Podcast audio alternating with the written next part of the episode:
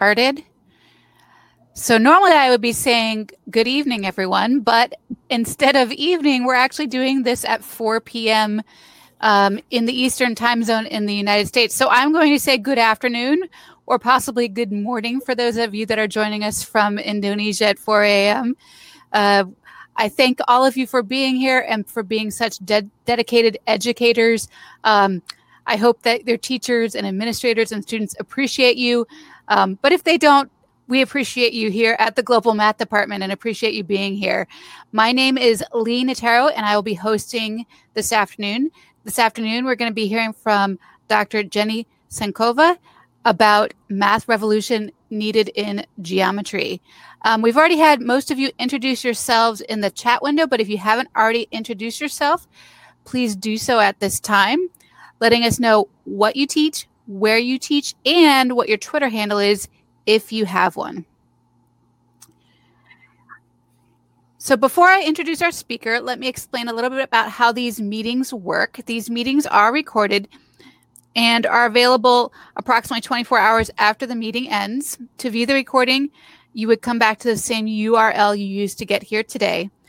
The Global Math Community prides itself on being friendly and supportive. The chat room is av- available for topical and general conversation throughout the meeting. I'll catch your questions for the presenter, so don't worry that she won't notice it in the chatter. So, our speaker is Dr. Jenny Tsankova. Uh, Dr. Tsankova is a full professor of mathematics education at Roger Williams University in Bristol, Rhode Island, and she teaches the mathematics method courses for elementary and secondary pre service teachers. She is currently modeling lessons, consulting, and providing in service training for teachers in various school systems in Rhode Island and Massachusetts. Dr. Tsankova's recent research interests have focused on the geometric reasoning of middle and high school students and the integration of international best practices in education and teacher pre service and in service training. She's a founder and teacher in a mathematics K 12 after school program, Number Street Math Academy in Easton, Massachusetts. Welcome, Dr. Tsankova. Thank you very much, Lee, and welcome everyone. I'm very excited to finally um, have this talk um, about geometry. Geometry is a love of mine, and um, I have noticed that my secondary math teachers um, have um, the weakest understanding in geometry. Roger Williams University, where I teach, does not have a geometry course for the secondary uh, math majors and they come to me um, with only their understanding of what they've learned in high school. Um, so that has been a challenge for me to help my um, secondary students. The same thing with the elementary uh, students that come to Roger Williams.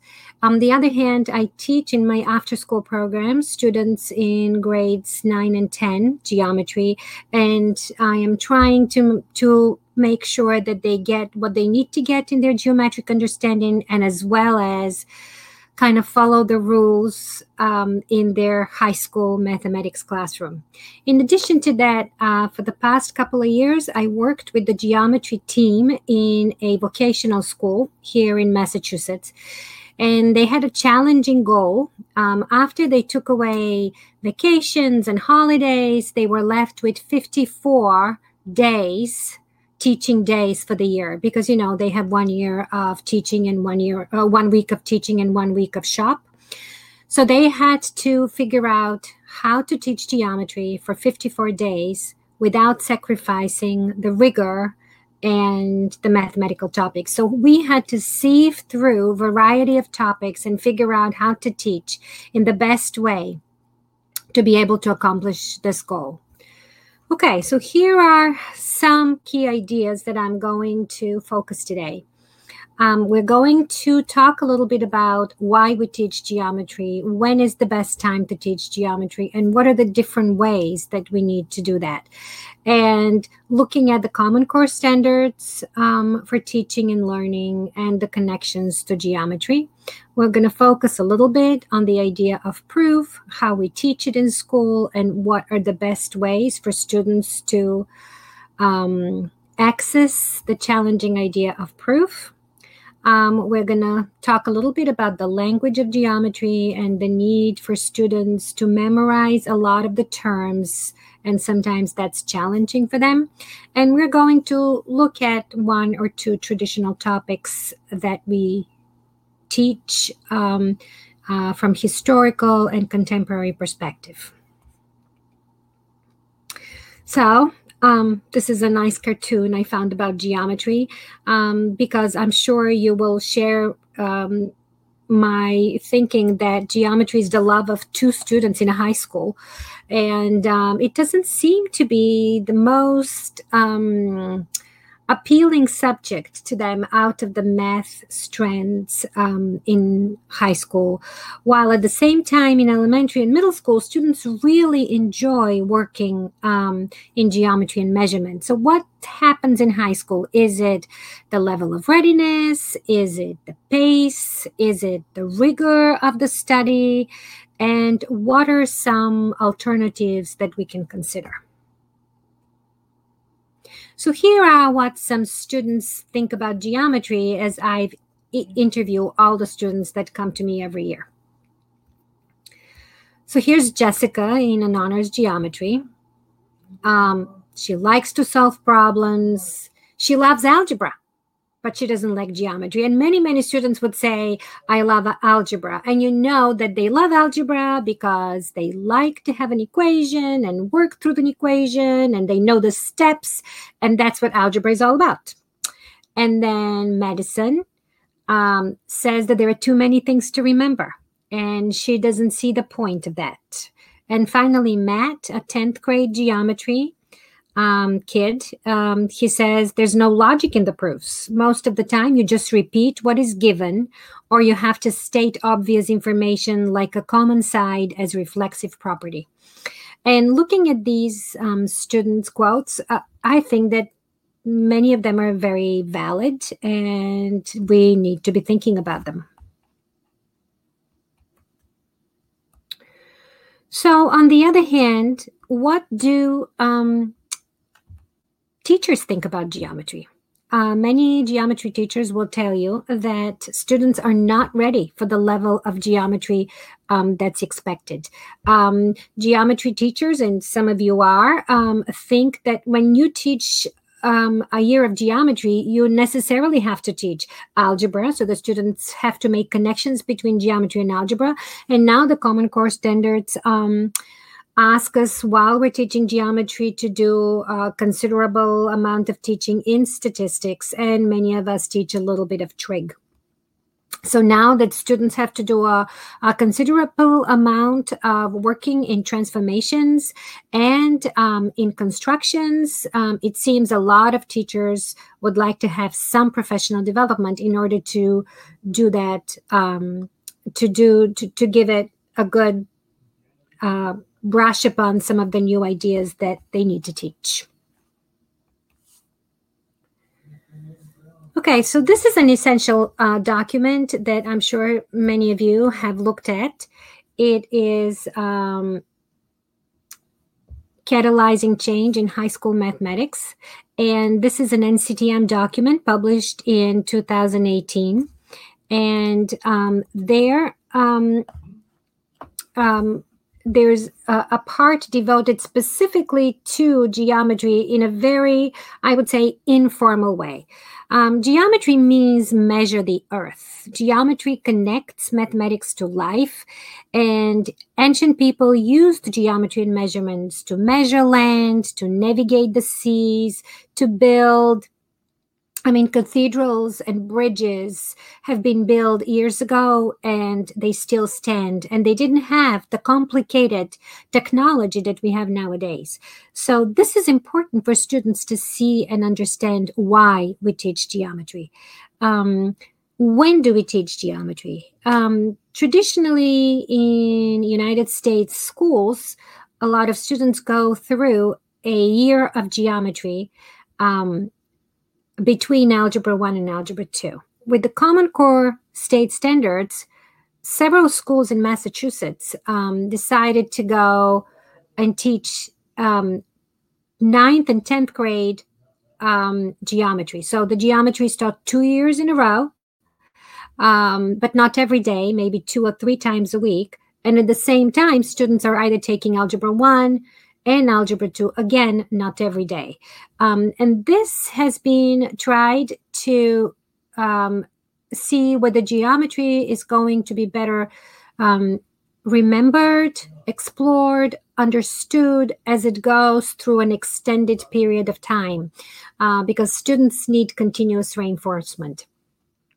Um, as we all know, in many European countries, um, mathematics is taught every geometry in particular is taught every year. At least 40% of the amount of mathematics is geometry. So students never actually stop learning geometry um, from elementary to middle to high school.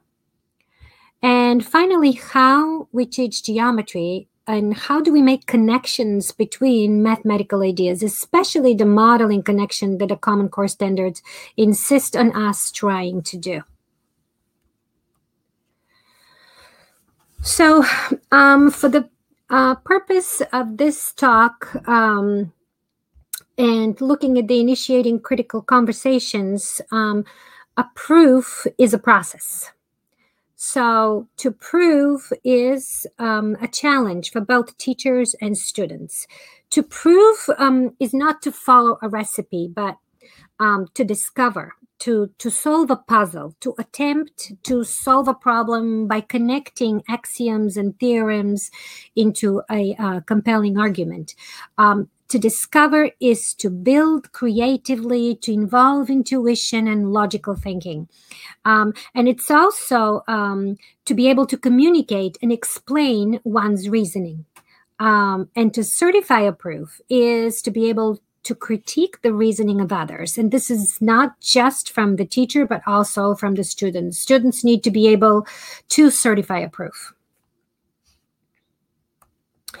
So again, um, for the sake of this talk, we're going to um, define uh, proof as an argument um, which convinces people that something is true. So if I can convince you that something is true and it follows my logical reasoning based on um, definitions and axioms and theorems, um, and I am able to understand why, and you're able to understand why something is true.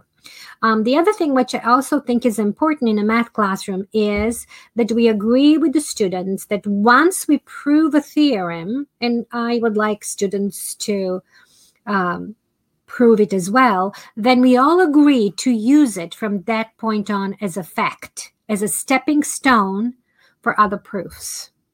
So, for example, once I have proven that the mid segment of a triangle is parallel to the base and half of it, then I don't have to prove it anymore. Now I know that and I can keep going and using it in um, other problems.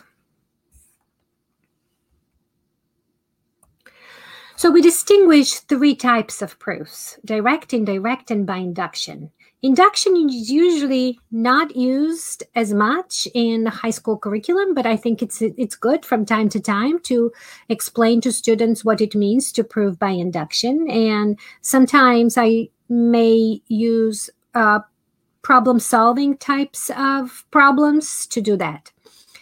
A direct proof is what we usually do by using prior knowledge, postulates, and theorems. Direct proof is also used um, is using transformation, and direct proof is a proof by construction. You wouldn't necessarily see this as a separate proof, but I think it should be included as a separate proof. Any type of drawing auxiliary lines, you know, altitudes and so on, or, or when we start with making a construction, then the proof that follows could be called a proof by construction.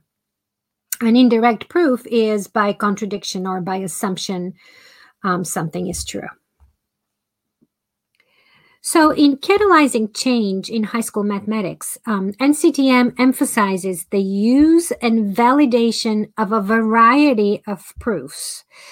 So, NCTM uh, specifies that students should um, look at variety of proofs. They should um, show their understanding um, using um, you know bullet list um, paragraph um, anything that makes sense. So for example let's look at the following task. You're given a segment xz and the midpoint y you have to prove that xz is twice the length of xy please take a look at solution a for a second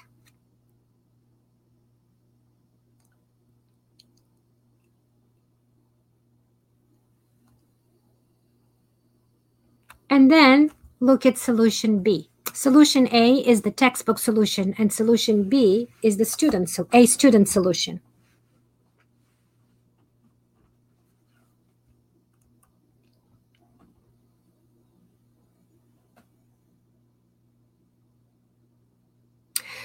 So one would agree that solution B kind of tells us that the student does not really consider this problem as a problem to be solved in terms of providing a proof. So the student doesn't think that we need to argue this proof. Um, on the other hand, of course, we know that the double column proof that we see it's very well organized, contains appropriate mathematical reasoning. I mean, still, even if we consider the task worthy of a proof, the task is certainly not difficult, you would agree. And still, the textbook wrote six lines of statements and reasoning for this easy task. And one might wonder um, how long might a proof be for a more complicated problem? Um, and also, let's take a look at these questions what is the big idea involved in the problem that we just looked at? So, what's the big idea? Is it the idea of a segment? Is it the idea of a, of a definition of a midpoint? Is it um, the importance to understand proofs? And why is a double column proof required for this problem? Why is a textbook showing this proof as a an important proof or a necessary proof. And in this particular task, what are the students discovering? And what are they communicating? And what are they certifying? And I would argue that they're not discovering anything, that it's very complicated and not required to make, communicate that understanding in the form of a double column proof and certifying that double column proof is taxing at best. And finally, where's the rigor? The rigor is certainly in following the proof, the double column proof, but it's certainly there's no rigor in um, solving if it could be solved this kind of a problem.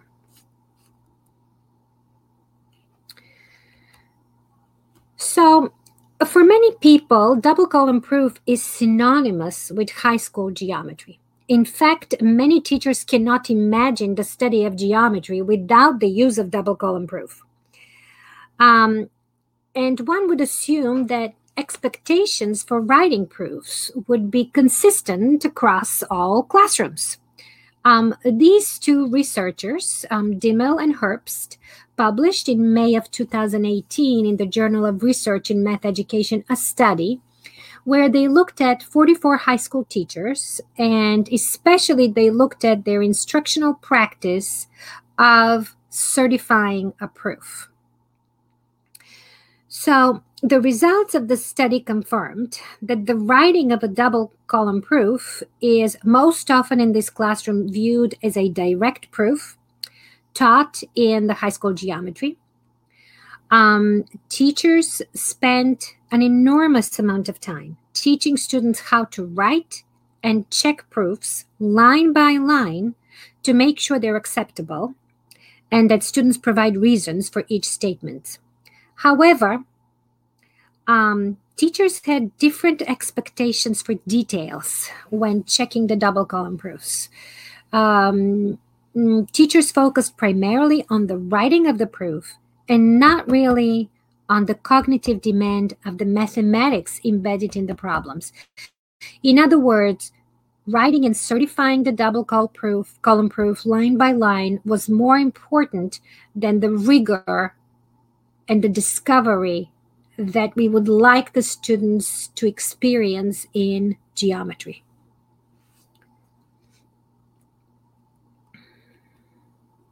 So why do we teach double column proof? Do you think it helps with organization? Um, it certainly does. For many students, it does help with organization, but it doesn't help for all of them. Um, is it preparing um, students for college work? No, the double column proof is not used in college mathematics classes. Is it expected on a college entrance examinations such as SAT or ACT? No, it is not used on any standardized test. Does it increase mathematical vigor, rigor? It does not. Uh, more than that, it's near inefficient to use a double column proof for a multi step problem. So, then, if a double column proof is not used, or is not used all the time, then what can students do to demonstrate that they understand proofs? NCTM recommends that students may want to write a narrative, a bulleted list, or some kind of explanation that they communicate, can communicate. Again, all the time, the question is what are the students learning? What do I need to see as a teacher as evidence that a student understands. Consider the following more challenging example, and it's a very common proof of the exterior angle theorem.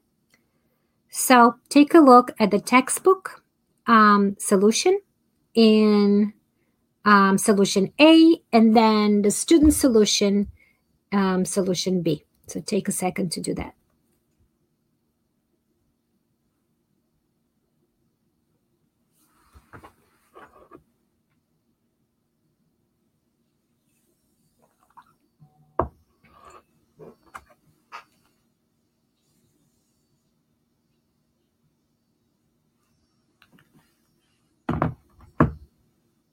I wish there was a way that we can communicate, as I'm sure there are a lot of things that you would like to talk about as you're looking at that. Um, the textbook solution certainly demonstrates all appropriate mathematical reasons for each statement. However, one would agree that solution B is accessible to most students and it may not have the right titles about the, of the theorems involved, but it certainly demonstrates that the student understands the mathematical ideas and can apply them in solving problems. And I would certainly accept um, a proof like that. So let's focus on rigor. So the next, this is a problem that I'd like you to take a sheet of paper and um, try it so notice the prior knowledge. It um, is that the students know the isosceles triangles theorem, meaning if two sides of a tri- triangle are congruent, then the angles opposite those sides are also congruent. And the other knowledge students need to have to, to solve this problem, and as a teacher, you might want to remind them, is that there are 360 degrees um, around a point. So here is the problem. You give an equilateral triangle ABC. On sides BC and AC outside of the triangle are constructed two squares and probably labeled. So what I when I teach, I wait for students to um, construct. I mean, you don't have to construct them. You can just you know draw them um, by yourself, and hopefully this is a way for students to really get into the um, problem, even if they don't do the um, drawing correctly at the beginning. I want them to have an insight of what's going on. And then um, I'm giving you the picture. And I'm going to give you a minute to see what you can do.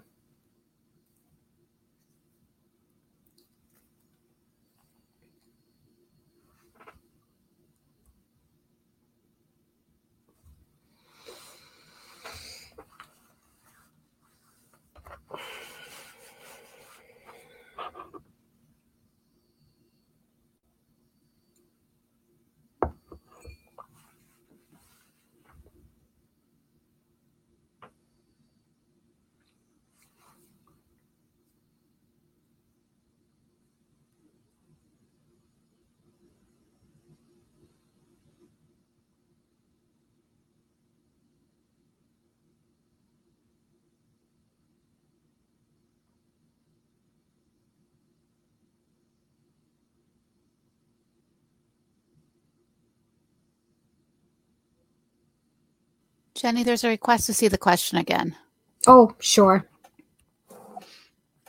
So it's very hard when you don't see the people. I know. Yeah, that's okay. That's okay. Maybe we uh, we can pause it here just for 30 seconds so people sure. people can try to draw their own picture of it 1st mm-hmm. Mm-hmm.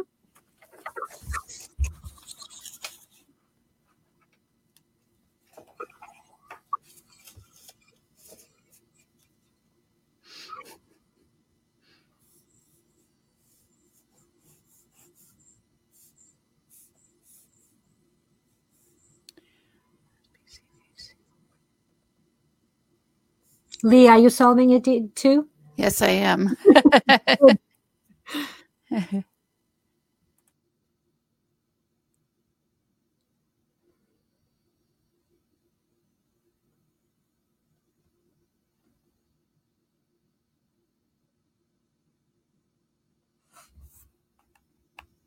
So here's the picture. As, as you can see, ABC is the equilateral triangle in the center. And out of it are two squares constructed with length AC of the side and CB.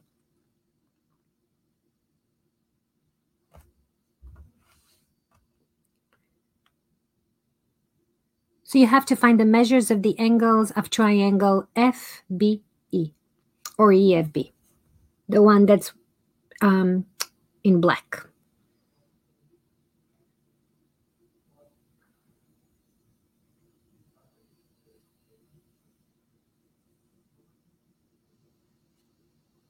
Should I go on?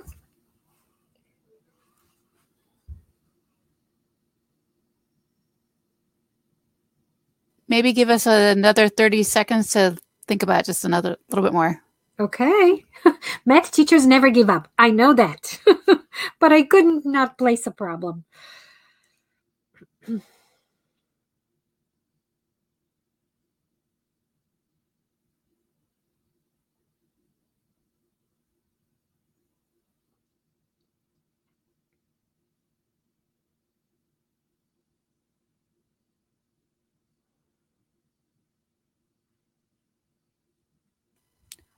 Uh, I believe we're being there's a question about what we're proving. I think it's just finding the measures of the angles of triangle FBE. That's exactly what it is. We're just finding the measures of the interior angles of triangle um, EFB.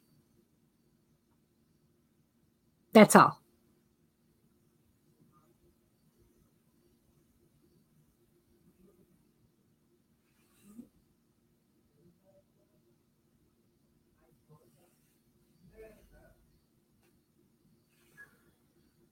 Okay. so here is the beginning of it. We talked about that the prior knowledge is that around a point, there's a measure of 360 degrees. So around, around point C, um, we know that there are um, two angles of 90 degrees. Here they are because these are the squares. And then triangle ABC, this is 60 degrees because it is an equilateral triangle. So out of 360 degrees around this point, we can subtract the two 90 degree angles and the 60 degrees. And we came out that angle FCE is 120 degrees.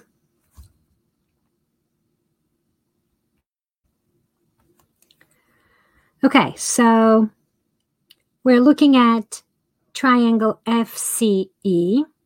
We know that this is 120 degrees. And we know that this is an isosceles triangle because these two sides are sides of same size squares. And since it's an isosceles triangle, across congruent sides lie congruent angles. So 180 minus 120 is 60 divided by 2 is 30. So this is 30 degrees, oops, and the other one is 30 degrees.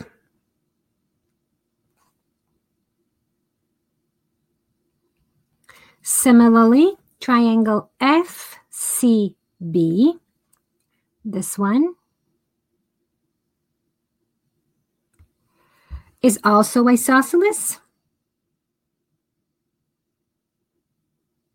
And the acute um, angles, it's also isosceles, and then acute angles are 15. And finally, triangle ECB also isosceles um 44 40 45 45 90 okay so the answers i'm sure this is not considered a very difficult problem for students. By the way this is an eighth grade problem. And um, it's certainly a more challenging problem in terms of the number of steps involved. It does require considerable cognitive effort for students to stay with the problems and explore it. And it would present a considerable difficulty for those of us who try to write a double column proof. Again, here is a little bit more difficult problem, which, as you see, requires at least four steps. I mean, these are just four main steps, but a lot of things to consider, a lot of things to write and nobody's considering writing a double column proof but it certainly we can appreciate the logical reasoning that goes into this problem. It is an interesting problem. It's a demanding problem. It asks for application and understanding of mathematical idea rather than on restating known facts and reproducing names of postulates and definitions. So in fact for more complicated problems in or I would say more demanding problems in terms of length, nobody uses a double column proof. um, so I would like to bring in um, the second topic of um, our talk today, which is vocabulary and memorization. so let me ask you this question How many different angle measures are there when we have two parallel lines cut by a transversal.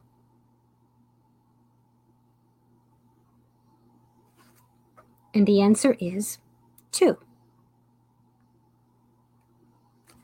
Usually students would say something like I don't know, two, three, four, five, six, because they're looking and thinking about the corresponding, the interior alternate, the exterior alternate, the, all of those angles, uh, pairs of angles that they're looking at, but they never really think about that there are only two angles that um, they need to be thinking about. And um, I've talked to enough um, high school students to see that the amount of vocabulary that they're asked to remember and restate um, and recall for that simple concept um, is kind of preventing students to understand the big ideas. So what I do, I usually um, use patty paper, P-A-T-T-Y, kind of a you know um, transparent paper. And what I do, I draw two lines and um, a transversal and I label the vertical angles alpha and beta. So students know that the vertical angles are congruent. Then what I would do is I take the patty paper, copy the angle the angles alpha and beta, just them with the first line and the transversal. And then I move down the patty paper for the students to see that in fact these are exactly the same angles. It really helps for students to see that they can visually move the angles from the top um, intersection to the bottom intersection when you have two lines, parallel lines cut by a transversal. That helps them visualize the mathematical idea and understand what's going on. All of the vocabulary with all of those pairs of angles will come later. Um, in fact, in, in many European countries, all of these vocabulary for these pairs of angles are not taught at all. Students just need to know that there are two angles, the verticals, and they are um, supplementary, and everything else comes into place. So sometimes we need to be thinking critically about this. In other words, what is it that the students need to know and understand out of this activity in order for the activity to be more accessible? Again, vocabulary will come. Um, in a way, vocabulary is a little bit self explanatory when you talk about it. But when I want the students to solve problems, and sometimes I ask them, take this, you know, intersection and move it away from the problem so that you can see the pairs of angles on their own, it does help them to visualize the patty paper.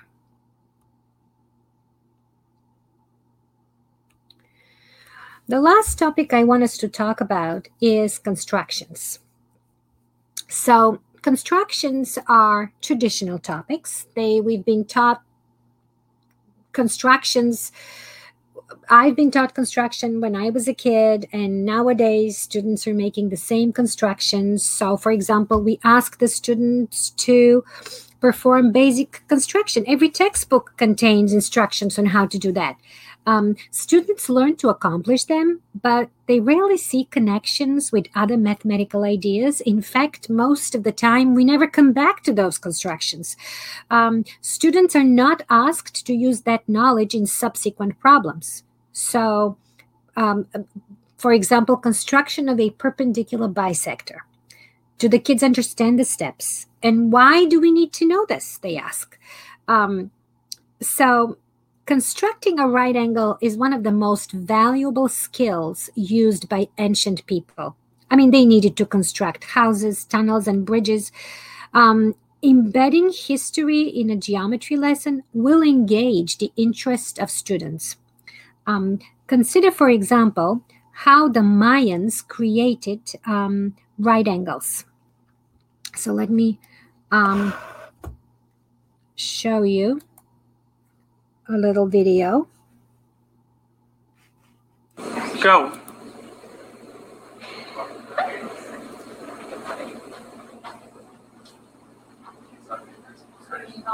Can you see it?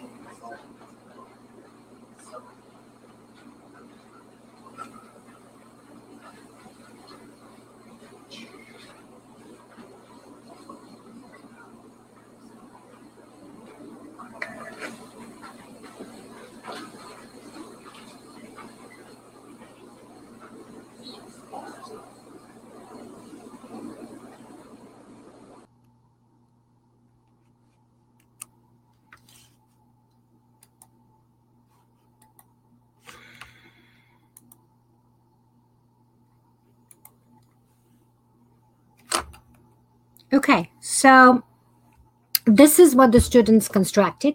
So they constructed a trapezoid made of three equilateral triangles. And then uh, they um, the, re- the red rope goes down and to the right on the picture. So this is actually a ceremonial piece of rope with eight knots where the knots were equally spaced from each other and they use this to construct a right angle. And I would ask the students to prove why they've come up with right angle. And again, um, we can here go into, um, you know, rhombus made of two equilateral triangles. You know, we have a rhombus and the diagonals intersect at 90 degrees. Um, or you can talk about um, the perpendicular um, or the median of an equilateral triangle um, is an angle bisector of 30 degrees in a triangle, uh, plus the 60 makes 90 different ways to prove it. But it's a very interesting um, way um, for students to see what happens. Um, and I have um, done several projects with my students where they have to use rope um, to make a right triangle. And this has been really interesting um, for my students. So I would really recommend it.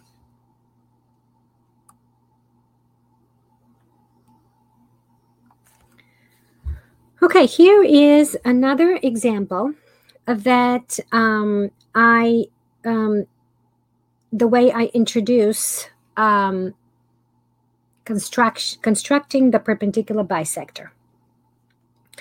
So vesica piscis is made of two circles of the same radius. And um, let me show you the picture.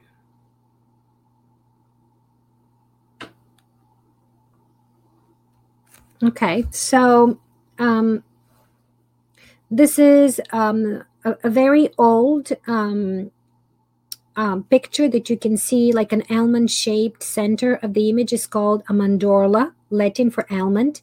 And it can easily be seen as a grail or chalice or womb.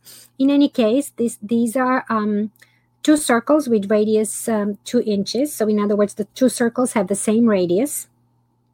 One of the circles is center A, the other circle center B. Uh, B is placed on circle A so they intersect, the two circles intersect at points C and D. Okay, so um, you can see the picture. We draw segments AB, AC, and CB, and the students have to prove.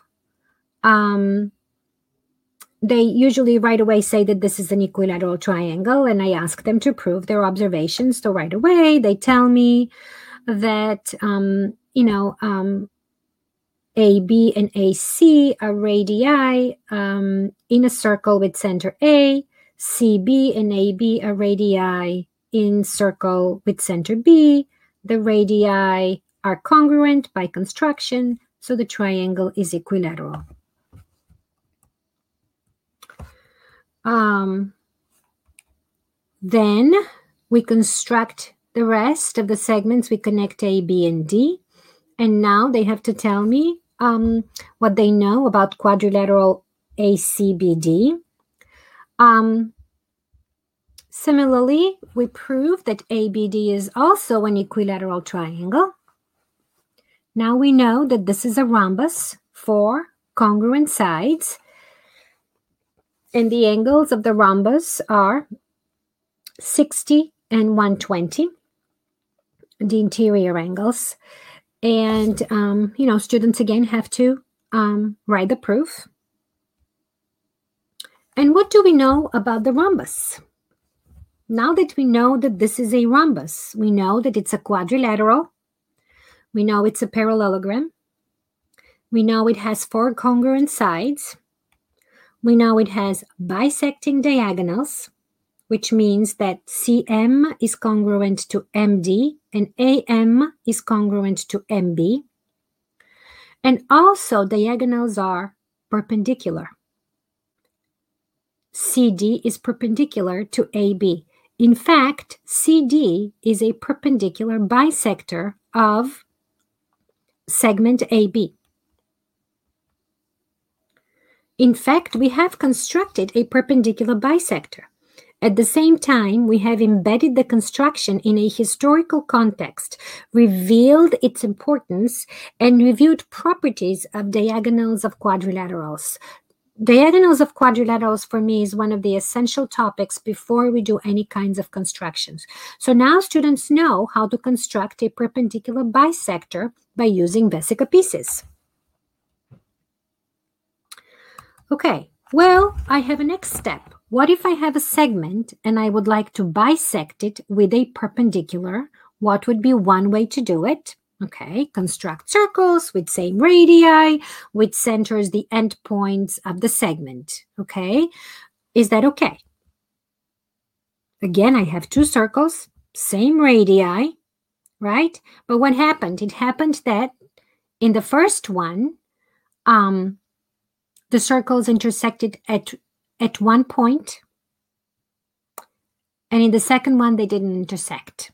And that's important for students to see what's going to happen if they don't necessarily place the center of the second circle on the first one. So, in other words, the students will derive the conclusion that if they would like to bisect um, the segment, they have to construct circles with radii a little longer than halfway the length of the segment. I'm sure that makes perfect sense to everyone. I'm just going through a um, an example of what I do to teach this concept. Okay, but what happens if I have two intersecting circles with different radii? They do intersect at two points again, but it's not a rhombus that I get. I still get a quadrilateral. Well, I'm sure you see that this is now a kite. And again, the kite has perpendicular diagonals, right? So this is interesting for students to see what is the application of that. Again, I get perpendicular, but I'm not bisecting the initial segment. And finally, what if I have a segment and I just want to construct a perpendicular, not necessarily a bisector? So here is my segment. Here is a point C. I would like to construct a perpendicular through point C to segment AB. So how do I do that? Okay, so I construct a circle. Any radius would be fine. And the idea is that I am cutting part of a segment of AB so that these two points that are intersecting with the circle are equidistant to point C. Okay, so I mean, this is just snippets of all the things that I would like to talk to you today, and I really hope that you have some, you know, questions for me. So here is the summary of this talk. Um, students learn by solving problems. For me, variety of problems. Um, I'd like to refer to the problem we solved rather than um, do you remember the postulate? Do you remember the definition? Yes, postulates and definition are extremely important, but I would like them to be solving problems, exploring, discovering, trying to piece things together. Um, students should be able to use various proof formats. Um, they should focus on reasoning and not necessarily memorizing, um, you know, um, and, and, restating um, um, axioms, postulates. I mean, keep keep what you think is the minimum and have the rest come. Um, I accept general justification and not exact wording of postulates and theorems. If they just, for example, students say that these pairs are congruent because two parallel lines cut, cut, cut by a transversal, that would be enough for me. Um, if um, I very often um, ask students to sketch pictures to understand the problem rather than have the pictures ready and labeled for them. Um, yes, most of the time students do not draw correctly a picture, but that's okay. Um, this way they understand what's going on in the problem better and even from they learn from their mistakes.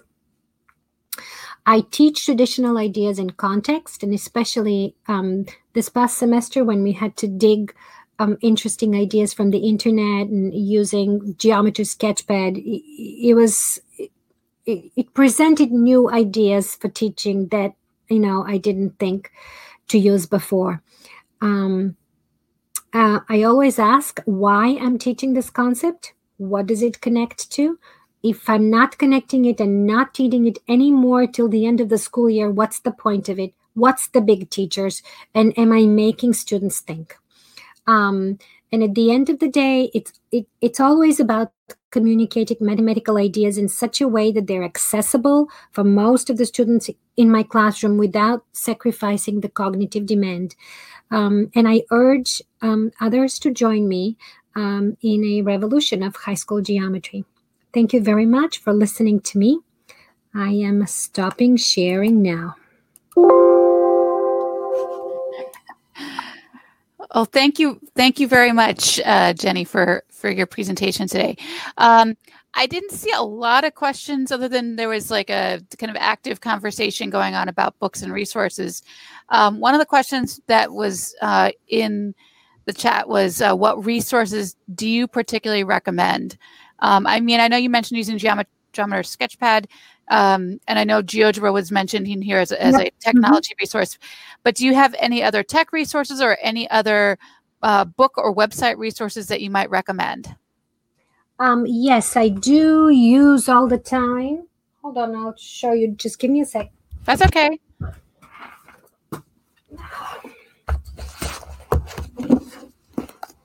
This publication, The Art of Problem Solving, is a favorite of mine. And they have um, Introduction to Geometry, and they have um, Solutions Manual as well. It does um, it it is a, a, little bit more complicated some of the things but you can pick and choose. Um, all the proofs are given in the textbook and none of them are double column proofs. So it's a really an, an excellent resource for any teacher. Um, geometry sketchpad i see you know in um, um one of the notes from rose Geometry Sketchpad is no longer supported and it's lo- no longer owned by anyone and people have been giving each other passwords to download geometry sketchpad for free. I mean i use um, both geogebra and geometry sketchpad but i think the geometry sketchpad is a different level so much better. But honestly students are very good at geogebra so either way is fine. Yes i agree with you that um, you know that sometimes we suck the, the life out of geometry and uh, i particularly enjoy so much problems in geometry and um, you know i have a couple of actually colleagues that uh, you know when i get a problem to solve in geometry and i get them all the time um, if I can't solve it right away, I send it to a couple of colleague and colleagues, and we start talking about it. And it's I, I think it's it, it's really really wonderful to get that our students to be contagious in our love for geometry. And it's not going to happen if we continue to teach the same way as the traditional textbooks. Yep, Desmos is a good place to go.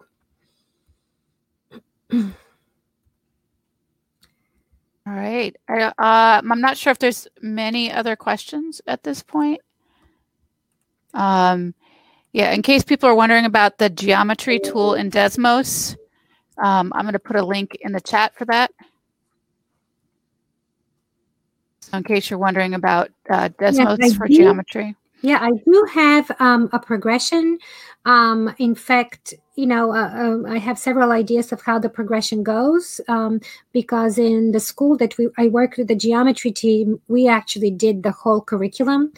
Um, so yes, I'll be happy to share. Um, I'm sure I have my um, email somewhere, correct? List um, so yes. email me and I'll be happy to share it with you. Yep. Um, can you give us your email again? Uh, J Tsankova at RW. I'll write it. I can put it in the chat. Yeah, or you can put it in the chat. I'll put it in the chat. Yes. Um, and then there was another question after you get that typed in the chat. Yep. Um, the question was, uh, what do you think about the tendency to join algebra and geometry into one math class? Is it a good idea? So I think maybe that person is talking about the fact that, um, you know, some uh, schools have curriculums where it's more of like a math one, math two, math three, and geometry is kind of integrated throughout the sequence of math classes instead of a separate class. So I think they're um, asking, um, what do you think about that yeah, approach? So, um, I like the integrated uh, integrated approach. However, it does not have a um, tradition in the United States. Um, textbooks, even that are written, an integrated textbook, the way it's written is chapter one is geometry, chapter two is some algebra part, chapter three back to geometry. So again, it's not integrated in a way one would think they could be. So there are different variations in the school that I was talking about in the several schools in Massachusetts. What they did was um, one teacher taught geometry for two years. So let's say Monday, Wednesday, Friday, you have a geometry, um, the subject of geometry, and it continues throughout the two years. And then Tuesday, Wednesday, Thursday, for example, was Algebra 1 or Algebra 2. In other words, they had both subjects every week taught by two different teachers. Each subject kind of kept its integrity for easiness, and the students got reinforcement of ideas for two years. So, this is again probably the easiest way to approach this. But I really think students certainly need more than one year of high school geometry, especially students who are struggling with it. Um, so that that could be a possibility. Um, there was a question from uh, Roberto Alvarez. Uh, what are your thoughts on teaching geometry before Algebra 1? That's fine. Perfectly fine. I mean, again, my, my idea is you, you could teach them together um, for two years if needed. Um, because one year is not enough for geometry for the concept to be retained. So you teach one year geometry, they'll forget the algebra. Then you have to reteach algebra again the next year. But yes, if you want to keep it, you know, certainly geometry can go before algebra one. It, really is not a problem. Yeah, definitely. All right. I think that's actually about it for questions. Um, but I, I, thank you for being here today. And I thank you for all the people that uh, posted ideas and, and thoughts in the chat. Um, yeah, there was one question about how would that impact students who transfer in after ninth grade.